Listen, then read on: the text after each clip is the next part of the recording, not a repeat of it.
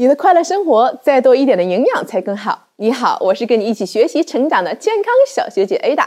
今天我们一起来了解的健康生活的知识点是：一方水土养一方人是真的。咱们和外国人的体质不一样，吃的也应该不同。那么按中国传统的膳食，咱们该怎么吃呢？啊，我们说。根据我们中国传统的膳食的优缺点和平衡膳食的一些需求啊，咱们中国人补充营养的时候应该遵循以下的一些原则啊。今天我给大家来梳理和归纳一下。第一个呀，咱们要多吃蔬菜、水果和薯类。为什么呢？因为这类食物啊含有丰富的维生素和矿物质、膳食纤维啊和其他的生物活性物质。红、黄、绿这些深色蔬菜啊，它的含的维生素的含量要超过浅色的蔬菜和水果。那么水果中的糖、有机酸及果胶又比蔬菜更丰富，所以说这样丰富的蔬菜、水果和薯类组成的膳食，对保护我们的心脏健康、增强我们的抵抗能力、预防某些癌症是有非常重要的哦。第二个原则呢，啊，我们要吃适当的鱼、禽、蛋、瘦肉，少吃一些肥肉和荤油。为什么呀？因为这些啊是含有优质蛋白质、脂溶性维生素和矿物质的重要来源。哎，我们应该适当的摄入。但是啊，不要多吃，否则呀也对健康不利。特别是要控制一些肥肉啊和荤油的摄入量。第三个原则呢，啊，我给大家就是少吃啊荤的，多吃一些清淡的、少盐的一些膳食。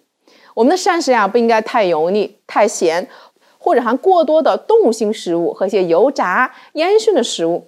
那我们每日这个盐的摄取量啊，专家建议也不要超过六克。为什么呀？因为多吃盐会增加患高血压病的一个危险。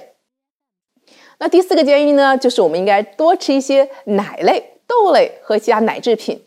为什么呢？因为奶类啊含钙比较高，是天然钙质最好的来源，也是优质蛋白质的重要来源。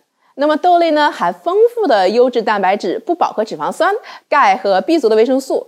所以说，经常吃一些豆类啊，既可以改善膳食和营养的供给。又可以防止吃肉类过多带来的不利的影响。那么第五个呢，给大家的建议就是谷类为主，好处多多。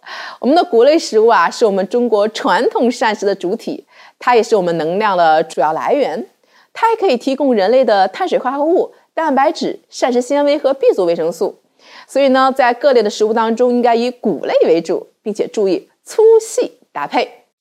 那么第六点呢，我给大家的原则就是。一定要控制酒的摄入。